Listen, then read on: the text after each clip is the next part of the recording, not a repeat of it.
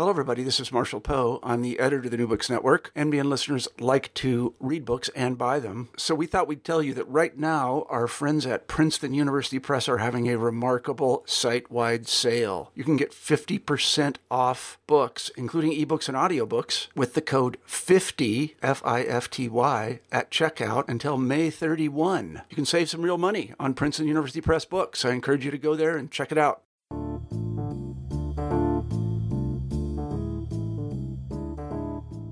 Hello and welcome to New Books in African Studies. I'm your host, Nicholas Walton. In every program, we talk about a new book connected to Africa and hear from the author. In this program, that author is Martin Plaut, who co wrote a book about who rules South Africa along with Paul Holden. It's an essential guide to power and politics in the South Africa of today and the challenges that the country and the ruling African National Congress face. Here's the interview. Sitting opposite me here in uh, Westminster, in the heart of London, is Martin Plaut, one of the co authors of Who Rules South Africa, along with Paul Holden. Now, Martin is uh, an ex colleague of mine from the BBC World Service, and uh, glad to have you here. And can you just kick off with telling us a little bit about your, yourself and how you came to write this book? Well, I am a South African. I was born in Cape Town, uh, sadly, an extremely long time ago, in 1950 and grew up there, spent the most formative years, of course, living under apartheid. And I was in Johannesburg during the Soweto uprising in 1976, which was a particularly formative period for me.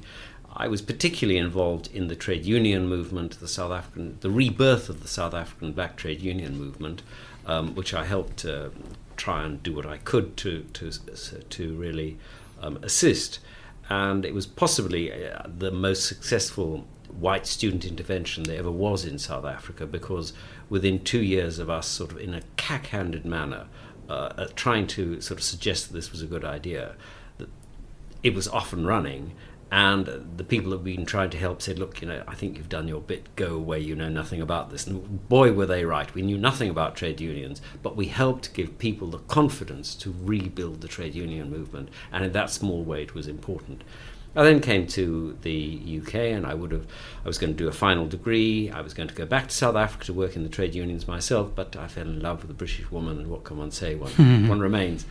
And I've remained in Britain ever since, first working for uh, briefly for Mobil Oil as an industrial relations advisor, then for about 5 years for the British Labour Party on Africa and the Middle East, which frankly taught me uh, a heck of a lot about Africa and a bit about the Middle East, since I knew almost nothing about either of those.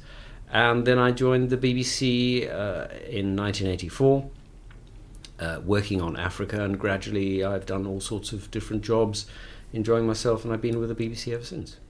And uh, you, you, you're still very interested in South Africa and the, the organisations within it. Uh, we are just discussing a, a just before we started recording how the ANC had its origins in a particular uh, delegation that came to, to, to Britain just before its official birth, which in your book you, you note is going to be uh, we're going to we're coming up to the hundredth anniversary. It's going to be December this year, and it was the coming together of three different organisations: uh, COSATU, the South African Communist Party, and this new organisation ANC, which was formed then, and and that's been the heart of this of a movement as much as as anything organisational.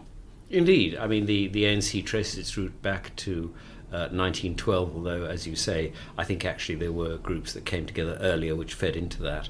And uh, the trade union movement uh, is, in fact, even older uh, elements of it, and although it has been reshaped many times through repression and through the collapse of organizations, and then the subsequently the South African Communist Party, which was founded in the 1920s. And it has been this strange relationship between these three organizations, uh, which who came together in a difficult marriage, really, in the 1950s. Uh, the circumstances were peculiar and very important because, of course, the uh, National Party had come to power in 1948, removing a conservative and fairly racist party but bringing in an, a virulently racist white party, which was determined to bring in apartheid.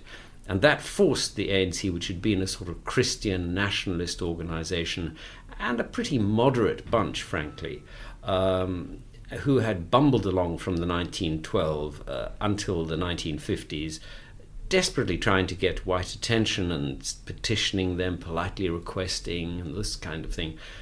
In 1948, they then had a, a government which wasn't interested in anything to do with, with black people, and they were forced to fight. And in that fight, they then linked up with the unions and the Communist Party, and that formed the movement that really finally uh, brought about change in South Africa. And this movement is at the heart of things now, hence the title of the book, Who Rules South Africa. Tell us a little bit about um, about the title, about the question, and wh- why you thought that this was such an essential time to ask this question. Well, it is a bit of a cheeky question, since on the one hand, it's absolutely obvious who rules South Africa. It's the African National Congress and President Jacob Zuma. I mean, what, what's there to understand about the question? But the, it is, an, in my view, an appropriate question because behind the obvious facade of power and the presidency and the judiciary and all the other instruments of the state and the instruments of um, the legal structure, you have other forces. And it is those other forces that, in a sense, in two layers, have a direct influence on power. So the first level of power is held by the formal structures. The second level of power is held by those groups that came together to overthrow apartheid. So the, the Communist Party and the African National and the, Communist Party and the trade union movement, because although the trade unions and the communists never stand for parliament, they, they support the ANC. They are nonetheless in a, in what's called the tripartite alliance, and that tripartite alliance has all the real discussions which don't really take place in Parliament anymore. In a sense, the influence of Parliament has been sucked out and reduced, and it has been transferred to the tripartite alliance. So the second level, second tier of uh, of influence is that. But there's then a third level of influence which one has to uh, acknowledge, which is at the informal level of influence, which is extremely powerful. And of these, there are many elements. Um, one is, I'm afraid, corruption. You can frankly buy influence in South Africa today. I know that's a rather powerful way of putting it, and it's perhaps a bit brutal, but it is absolutely clear. And if one looks at the deep depth of corruption that there is at every level of society, from the highest to the smallest municipality in South Africa, you can buy influence by basically providing uh, cash in return for tenders in return for goods that you supply. All these things now, now in, have a strong influence. Second area that I would look at is the role of organized crime, which is uh, now strong in South Africa. There are many organizations from the Italian mafia through to the triads who are operational and who again use the strength of their influence to uh, have a hold over South Africa. Now, by this, I'm not suggesting that South Africa has become like some of those uh, Latin American narco states where there is frankly nothing. I mean, the state is just a facade really for the for these. That is not the case, but they do have an influence. And the third um, source of influence, of course, is the the old white elite, who still maintain a powerful hold over South Africa through their money and through their connections. And all of those are informal forms of influence. There are others as well, for example, on the streets people go onto the streets and demonstrate, and we can perhaps talk about that a bit later. Mm-hmm, but definitely. those are the informal forms of, of power which people exercise on forms of governments. And if you want to understand why certain decisions are taken in South Africa, you must not only look at the formal and the secondary relationships with the tripartite alliance, but you must also look at the informal levels of influence.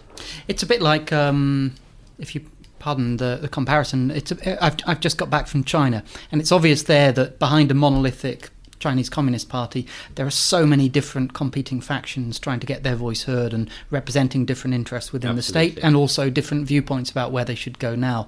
Uh, in South Africa, this has obviously popped up in recent history several times, not least with, uh, for instance, the the uh, the I don't know whether to call it a feud, but the, the ousting of Mbeki Mbeki uh, by Zuma's lot, and then obviously more recently we've had the uh, Youth League has resurfaced it uh, resurfaced under Julius uh, Malema, and they've been actually representing a whole different faction within the ANC. So, so can you t- give us an idea of where we are now? I mean, you, have given an idea about where we've gone as a movement in the 20th century, but now where are we?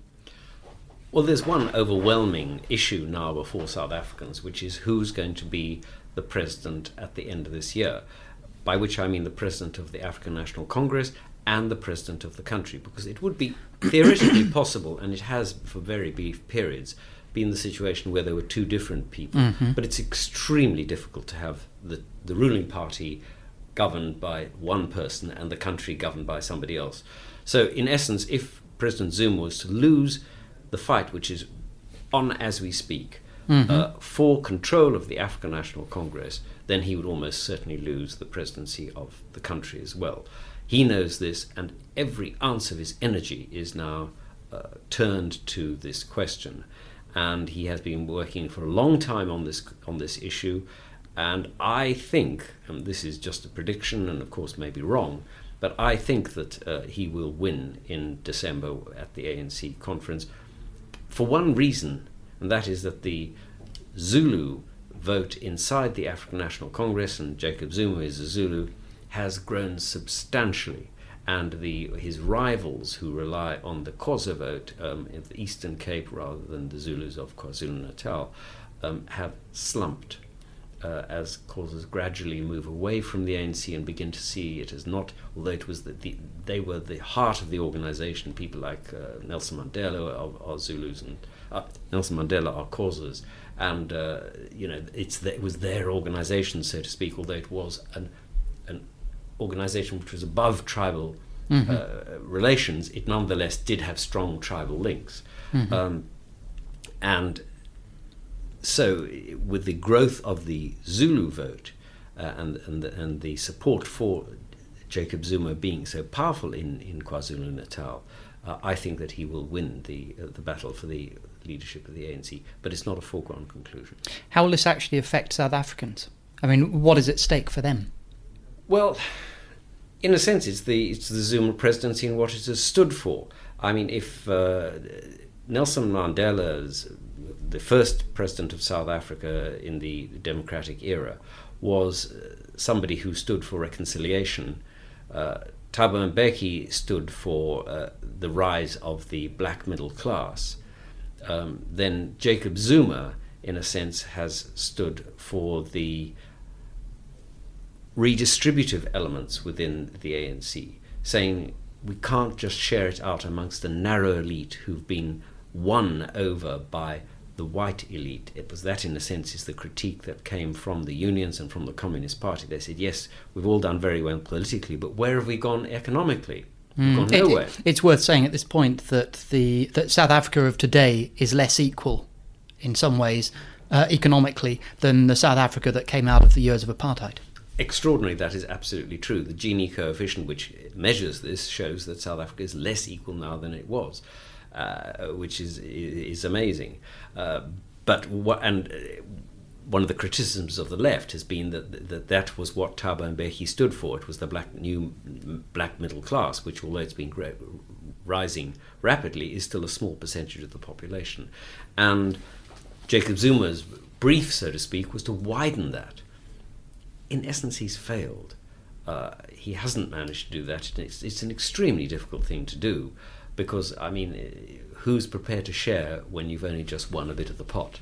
And it's and still not a massive pot to go around. It's not a massive pot, and particularly at a time when South Africa is economically finding it increasingly difficult to make its way in the world, which is extraordinary because you have a situation where South Africa has uh, sits on most of the minerals of the world, apart from oil, has come through a commodities boom, mm-hmm. and yet still hasn't managed to grow. So South Africa is not in a good place economically, is being undercut economically by the other BRICS, particularly India and China. You can produce in India and China at a third to a quarter of the price of manufactured goods in South Africa. That's according to the African Development Bank. Mm-hmm. Now, that is an extremely difficult thing to fight against. So, South African manufacturing jobs have been lost. The mining sector is there but is not growing. Agriculture is pretty stagnant.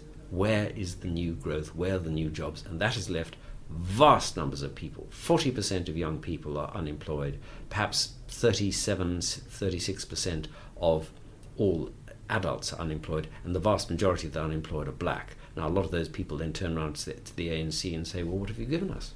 Mm-hmm. Well, if we refocus this on the on the who rules South Africa question, uh, and and we're looking very much at, the ANC as the organisation with its with the reins in its hands, um, do you think that, that some of the the fact that these challenges haven't been met in a successful way simply points to the fact that this is yet another um, liberation movement coming to power and then finding it, it a little bit harder once it gets in than it did to actually overthrow whatever regime it was counter against? Well, if you look through Africa since the 60s, you find this pattern repeated time and again. That liberation movements or even political parties where they haven't actually had to fight for, uh, for their position uh, come to power. They believe that holding power will do the trick. They then uh, gradually see that it's exceptionally difficult to rebuild the state and particularly to rebuild the economy uh, becomes marred in corruption, uh, you get a descent, uh, economic growth stagnates, there's a coup, repression, dictatorship, and finally then some catalytic moment, which in most African countries happened about 10, 15 years ago with pressure from the IMF and World Bank, and finally get, they get back on the growth path. Now, if you look at Africa in the last 10 years, they've grown quite well. Um, but South Africa, in a sense, hasn't is a late comer to that whole process because while as most African states began that process in the 1960s, South Africa began it in the 1990s, mm-hmm. mid 1990s. So they're 30 years behind the curve, so to speak. And um, is South Africa going to go down the same route? That is the question that we don't know at this moment. That is, we are on the cusp of answering that question, but we don't know which way it's going to go. It's part of the answer to do with what happens with the ANC. We've been talking about a lot of the factions within there, uh, representing quite quite drastically different viewpoints and, and different ways forward. Obviously, when you're in opposition to a whole regime, there are ways in which you can coalesce around that. But when you're actually faced with the challenges of, of real leadership in a company where you have, you know, pluralism, uh, and you have viewpoints as different as Mbeki's and Zuma's, that's when you start to maybe form into other groups. Uh, do you see some kind of hope in, in a process like that, should it happen? Well, the, the, difficult transition the ANC has to make is, and it's an exceptionally painful one for themselves, is moving from a situation where they see themselves as a liberation movement who, in a sense, bring together all of the oppressed, whether they're mm-hmm. black, white, Indian, coloured, in one organization to fight the regime. Now, in some countries it was an, an, a colonial regime, in South Africa it was an internal form of colonialism with apartheid, and they succeeded. Mm-hmm. But then, then of course, inevitably the next question comes, which is can you bring hold that alliance together? Can you genuinely be the representatives of the, the people of South Africa when class issues begin to raise their heads? And in a sense, that's the issue, that's where we are now. Now, mm-hmm. what you desperately need in South Africa is another party which can take on the ANC um, and challenge them for political uh, leadership. Uh, and the most obvious way that would happen would be for the ANC to split so that you'd ha- have a more conservative, uh, shall we say, right wing party or centre right wing party and a left wing party um, of which the unions and the Communist Party could support, and then they could fight for, for power in the ordinary way, and you'd then have a more more or less normal uh, situation or comparable situation to, shall we say, Western Europe or America or anywhere else, um, where you have a left-right split and people fight about policies, uh, and you can have a balance of power and so on and so on. At the moment, there isn't a balance of power you have one party which tries to encompass all of these different tensions, and that produces a terribly difficult situation. And how does the electorate see things? Would they be ready for parties presenting themselves on a much more political basis, policy by policy, as opposed to being able to call on this on this grand touchstone of being able to say we are the ones that fight for the oppressed? So far, the answer to that has been uh, no.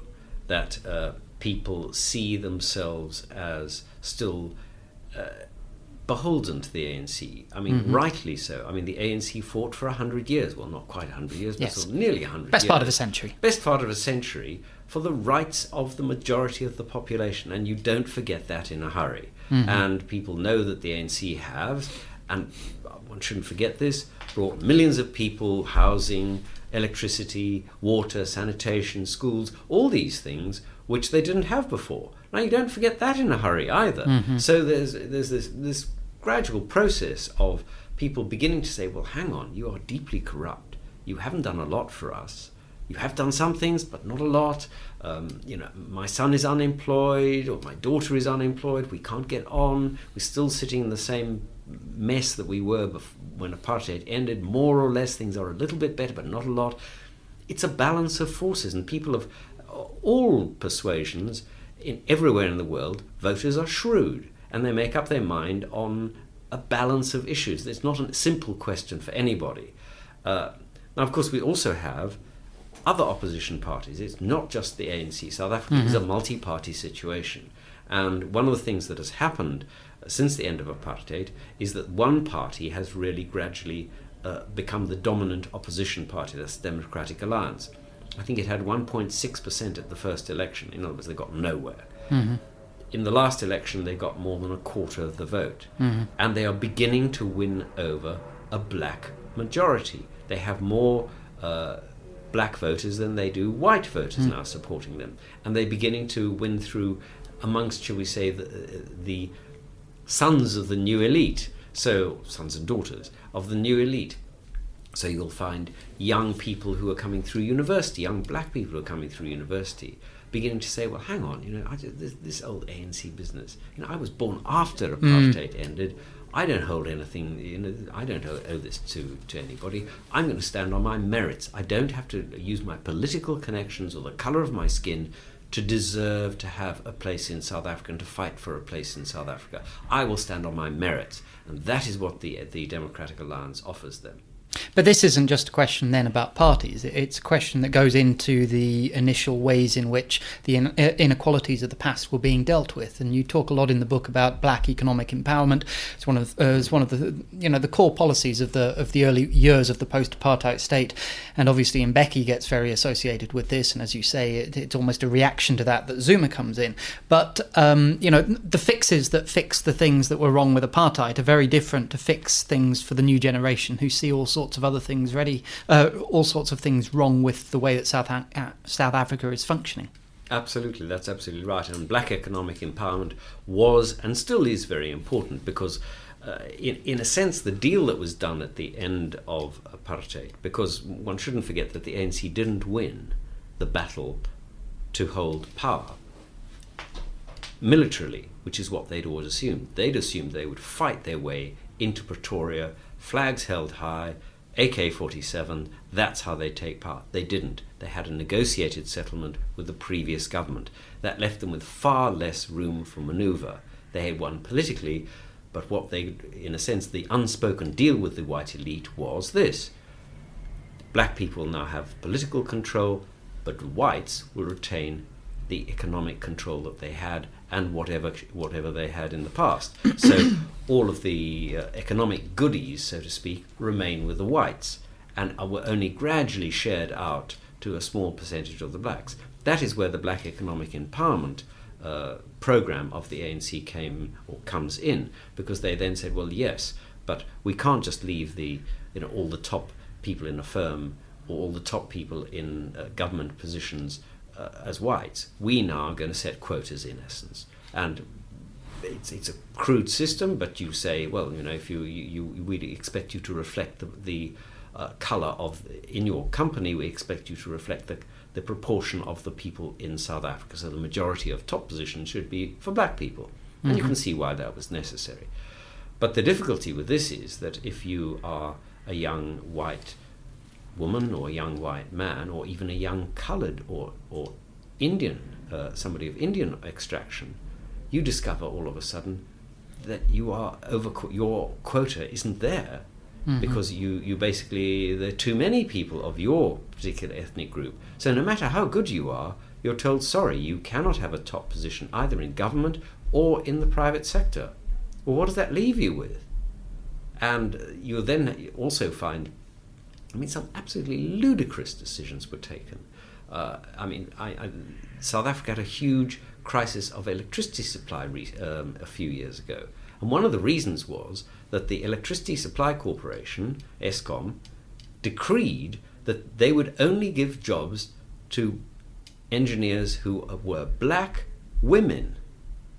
There were no black women engineers. Mm-hmm. So those jobs just became vacant. And surprise, surprise, the electricity supply gradually failed. Mm-hmm. Now, you, you know, it's, a, it's always, I'm not arguing against black economic empowerment, but it has to be undertaken with a certain, uh, with a certain care. And if you use it too bluntly, you end up with these kind of idiotic decisions. And uh, of course, a lot of the young black people today, colored people, white people today, say, well, hang on, you know, I want to stand on my own feet. And of course, you have to make a transition then between people who believe that they, they must use the black economic empowerment stepladder and other people who say, no, I'll stand on my own feet. And that's the difficult shift to make. Do these other racial groups feel disenfranchised by the whole system? Uh, I mean, it, in a city like London, where we find ourselves now, it, it's no surprise to find that a lot of other young South Africans took the path that you took when you were younger and have ended up here looking for their fortune, whether temporarily or permanently. Well, that's absolutely true. I mean, I had a young white South African uh, son of a friend of mine who came to to live with me for six months a few years ago because he wanted to join the army and found as a white that he had absolutely no way of serving his country. So he came and he joined the British Army, and his final interview to get into the British Army was in Afrikaans, the language of uh, white, many white South Africans, because his officer was a South African too. There are 800 uh, South Africans in the British Army, mm-hmm. um, along with lots of Ghanaians and Nepalese. And Fijians, yes, yes, yes, everyone. Yes. But yeah, I mean, so there are a lot of, uh, it's estimated that something like a, white, a million South Africans have left the country since the end of apartheid, and taking with them, of course, vital skills and um, capital. So that has been uh, an exodus that South Africa could ill afford. Can ill afford, but there would be an argument uh, to say it's not quite as bad if people are coming through from, for instance, the previously disenfranchised races in South Africa. What evidence is there that that's happening? You often hear scare stories about the state of, of education for poor blacks, for instance. Yeah, I mean, it, that is uh, possibly one of the greatest tragedies that has befallen South Africa since the end of apartheid is that the education system now is, by the government's own admission, worse than it was under apartheid. And that's hard to believe because apartheid education was designed by the white elite to actually disenfranchise black people. It was designed to keep them down. Now, how can you possibly have a situation where even that education system was better than the one that is now the government is pouring money into? Mm-hmm. And I'm afraid the answer is complex and uh, has something to do with corruption uh, and other things to do with the uh, trade union movement, uh, the teaching union, which essentially is insisted that there should be an end to all the inspectorate and an end to the old teachers' training colleges at the end of apartheid. And these two measures ensured that teachers frankly, taught when they wanted to, and if they didn't feel like teaching, there was no inspectorate to hold them to account. And um, there were also repeated cases, I mean, not just a few, of uh, particularly male teachers having sexual relations with their uh, their chil- the children in their in their care, um, of you know just the most appalling behaviour by the teaching staff on top of this, there was a, a form of a new curriculum. Uh, I think it was called intuitive um, teaching, but I, I can't remember the exact phrase, which essentially said all you had to do was draw the knowledge out of the pupil, that you didn't have to give the pupil anything. They knew it already. You just give them the tools and they will do it. If you're sitting in a poor, impoverished school in the rural areas of South Africa, there is no resource base on which these people can draw. These are not rich kids who have the internet to play with every book, every book they could want. These are kids who've possibly, whose parents have possibly never seen a book, and you're telling them that you don't have, you just draw it out of them. It was absolute nonsense, and the end result is vast numbers of children who are have had an impoverished education, and it is an absolute tragedy. This seems emblematic of some of the challenges that have been unmet that we've been talking about before. Uh, but then going back to what you were just saying about what's happened in other post liberation African countries, where there's been this period of trying to fix things, a bit of turmoil, perhaps a bit of outside intervention or trying to draw inspiration for elsewhere, and then a reconfiguring of the system. Do you see any of that on the horizon in South Africa? And I know that that crosses a few of the things that we've already touched across, but it is. I, I don't at the moment. I mean, uh, South Africa is in a period of instability and uh, decline and in crisis, but there isn't an obvious way forward. Nobody can see where things are going. But you may recall that only a few weeks ago, the police opened fire on mm-hmm.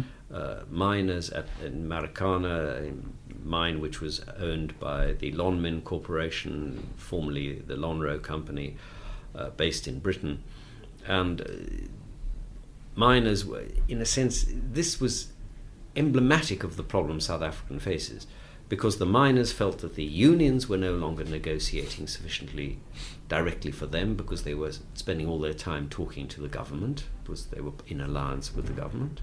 Uh, that the companies didn't have their interests at heart, and some of the most uh, wealthy black new middle class were in fact owned big chunks of these companies. Mm-hmm. Now you can imagine in, in those circumstances you have huge alienation of the men, these were men, on the rock face who were earning a pittance, working uh, terribly tough conditions, and they just had enough, and the whole situation boiled over. They refused to negotiate through all of the legal channels. They sat on a hill, armed themselves with spears and sticks, and refused to negotiate. They said, "Give us this sum of money, or nothing." Mm-hmm. And when they finally there was a final confrontation with the police, they charged the police lines. The police opened fire, and there were 34 of them were dead on the ground. They mm-hmm. cannot go round treating your own citizens as the enemy and shooting them in cold blood and that is what what is, appears to have happened. There's a commission of inquiry now. We'll yes. find out more details, but that appears to have happened. That is just an indictment, but it does show you a gap between uh, the rulers of South Africa and the ruled, uh, which is hard to overcome. Two other things struck me about that whole situation. One of them was that some of the living conditions uh, for the miners and the, the whole migration, living in barracks, uh, what's the word for it? It's not barracks, is it, that they use? Hostels. Hostels, yeah. Was very, very similar to the whole setup under apartheid. And that was one of the things that, that they were so angry about.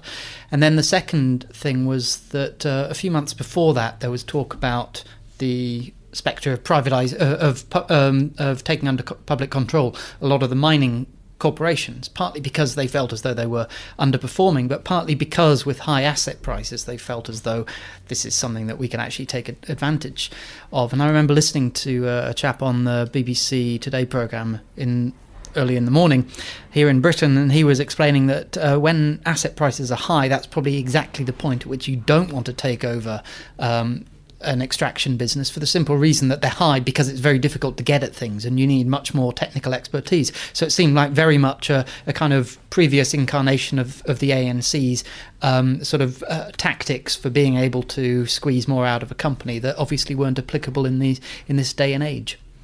Uh, that's absolutely true, and uh, I mean both of those issues are, are, very complicated ones.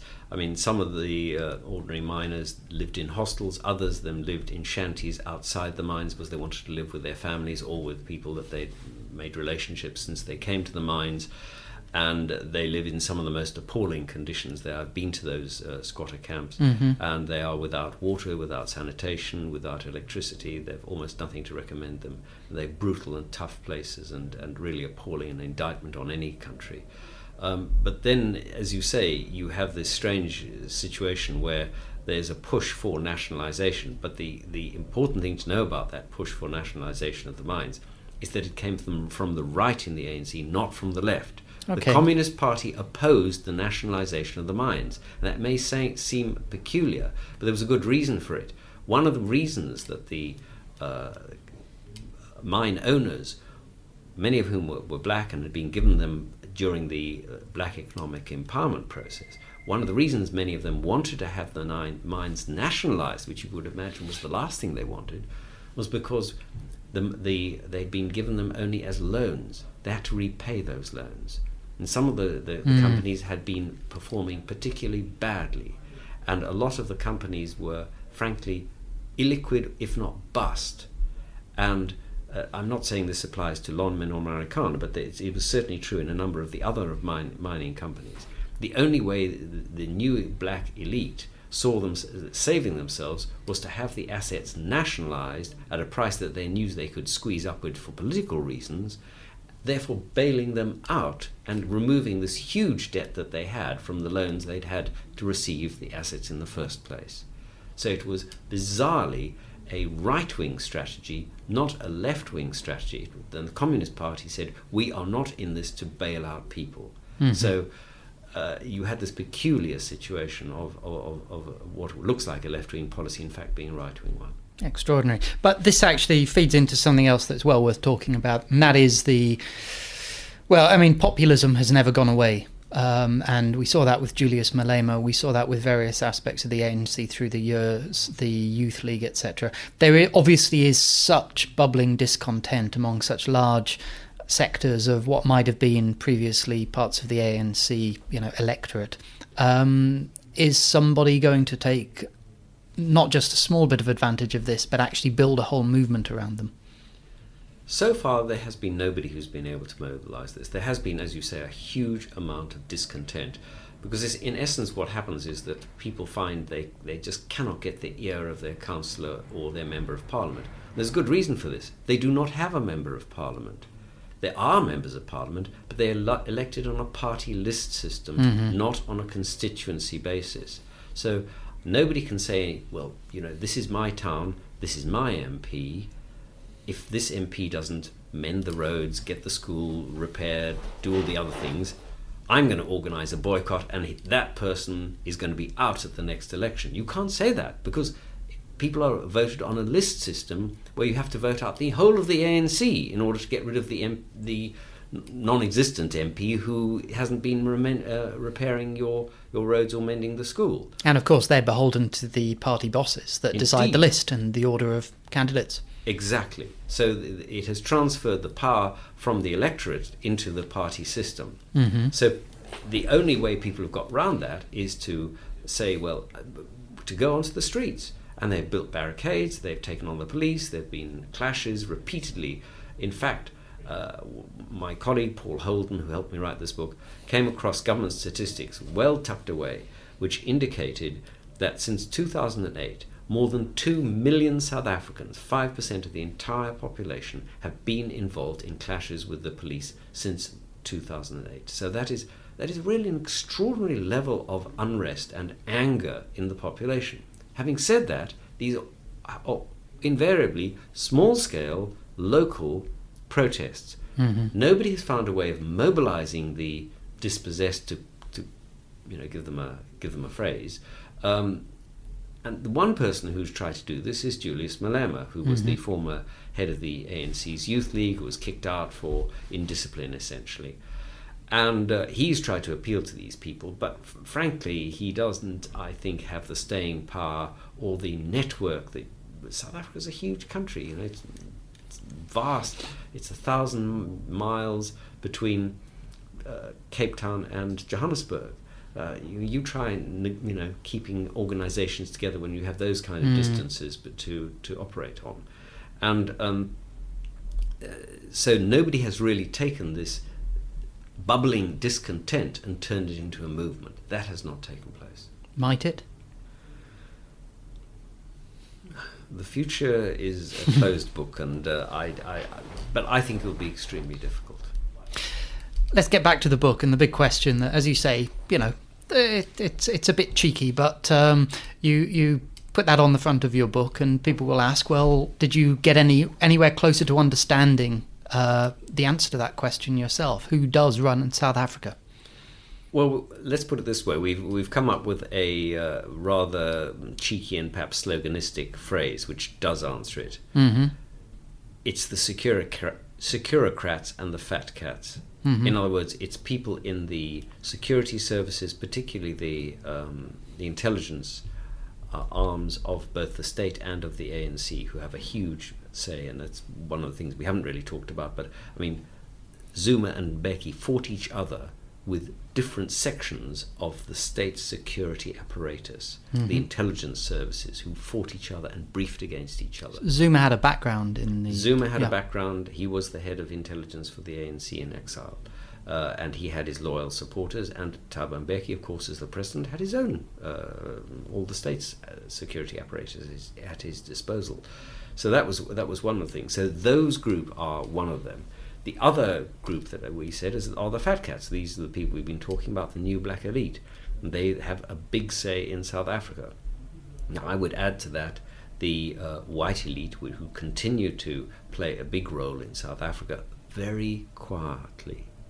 You can pay to now become a member of various clubs and organizations uh, which give you direct access to the ANC and to the ANC leadership. You can pay sort of half a million rand um, to, to sit at uh, ta- uh, President Zuma's table. You can you can have his ear. You can meet him, and mm. you can mm. talk to him. And these people have a big say in the way in which policy is formed. Looking back, uh, as you say, you were born a few decades ago. Um, if you're in that same situation that you found yourself in, those few decades ago where you eventually came here and obviously fell in love with a British woman. If you forget about that bit and put yourself back in, in those shoes, but in modern day South Africa, do you think it's a country that you would see yourself having a future in? If I was a young person in South Africa, yes, I would. I, th- I think South Africa has has a future. Uh, I think it's going through a difficult period, uh, but South Africans are enormously resourceful. They do have a vast range of minerals at their disposal. They have a wonderful climate. They have good agricultural land, um, and a, a, genuine sense of uh, nationality and unity, which comes together over funny things like football, rugby. There is a patriotism that everybody shares, and everybody, although people can dislike each other, they can hate each other, they can fight each other, there's terrible crime. At the end of the day, South Africans genuinely like each other better than they like the rest of the world. Mm. One final question then, and that is if there was a favourite place that you have in Africa, would you be able to point to it? Yes. That place is the city of Asmara in Eritrea. Oh, right. So a long way from, uh, yeah, a very long way from South Africa. I mean, I, I, chose it deliberately because there are lots of bits of South Africa that I love deeply. Mm-hmm. But uh, I would say it is Asmara in, in Eritrea, a country that I am never allowed to visit any longer. Uh, it is reigned over by uh, the most dictatorial uh, president in Africa, Isaias Afwerki. Who, uh, the country is more tightly closed and regulated than North Korea and it's an absolute tragedy. I, I like the Eritrean people; they're they're wonderfully resourceful people, and um, it is a, a, one of the great sadnesses of my life that that I've I've known them, liked them, and yet they are now almost beyond hope. What is it about Asmara? You've just said some things that the country's suffering from now, but uh, what is it that actually makes you think of Asmara? I mean, I, I gather the Italian architecture is is, is quite Absolutely extraordinary there absolutely magnificent. And it's quite high up, am I right? It's correct? high up. It's on a, on a plateau. Uh, it's cool. Uh, it's a wonderful place. Uh, the Art Deco architecture is world class. The Eritrean people are civilized, pleasant, uh, energetic, and uh, to sit and have a coffee in a, a cappuccino in a restaurant or cafe in Eritrea is, is like sitting in a small town in Italy and there's the same intellectual verve and vigor, and they're just lovely people. So that's the love place I'd like to go to, but cannot. I, I remember reading a, a Michela Wrong's book about uh, Eritrea, and it was a tragic story. It is, but uh, yeah. very well recommended book. Anyway, Martin, thanks very much indeed for joining us and telling us about uh, about your book. Thank you very much. It's a pleasure. Thank you. And that was Martin Plaut, one of the two authors of Who Rules South Africa. Remember that you can follow the New Books Network on Facebook and Twitter, but from here in London, have a good day.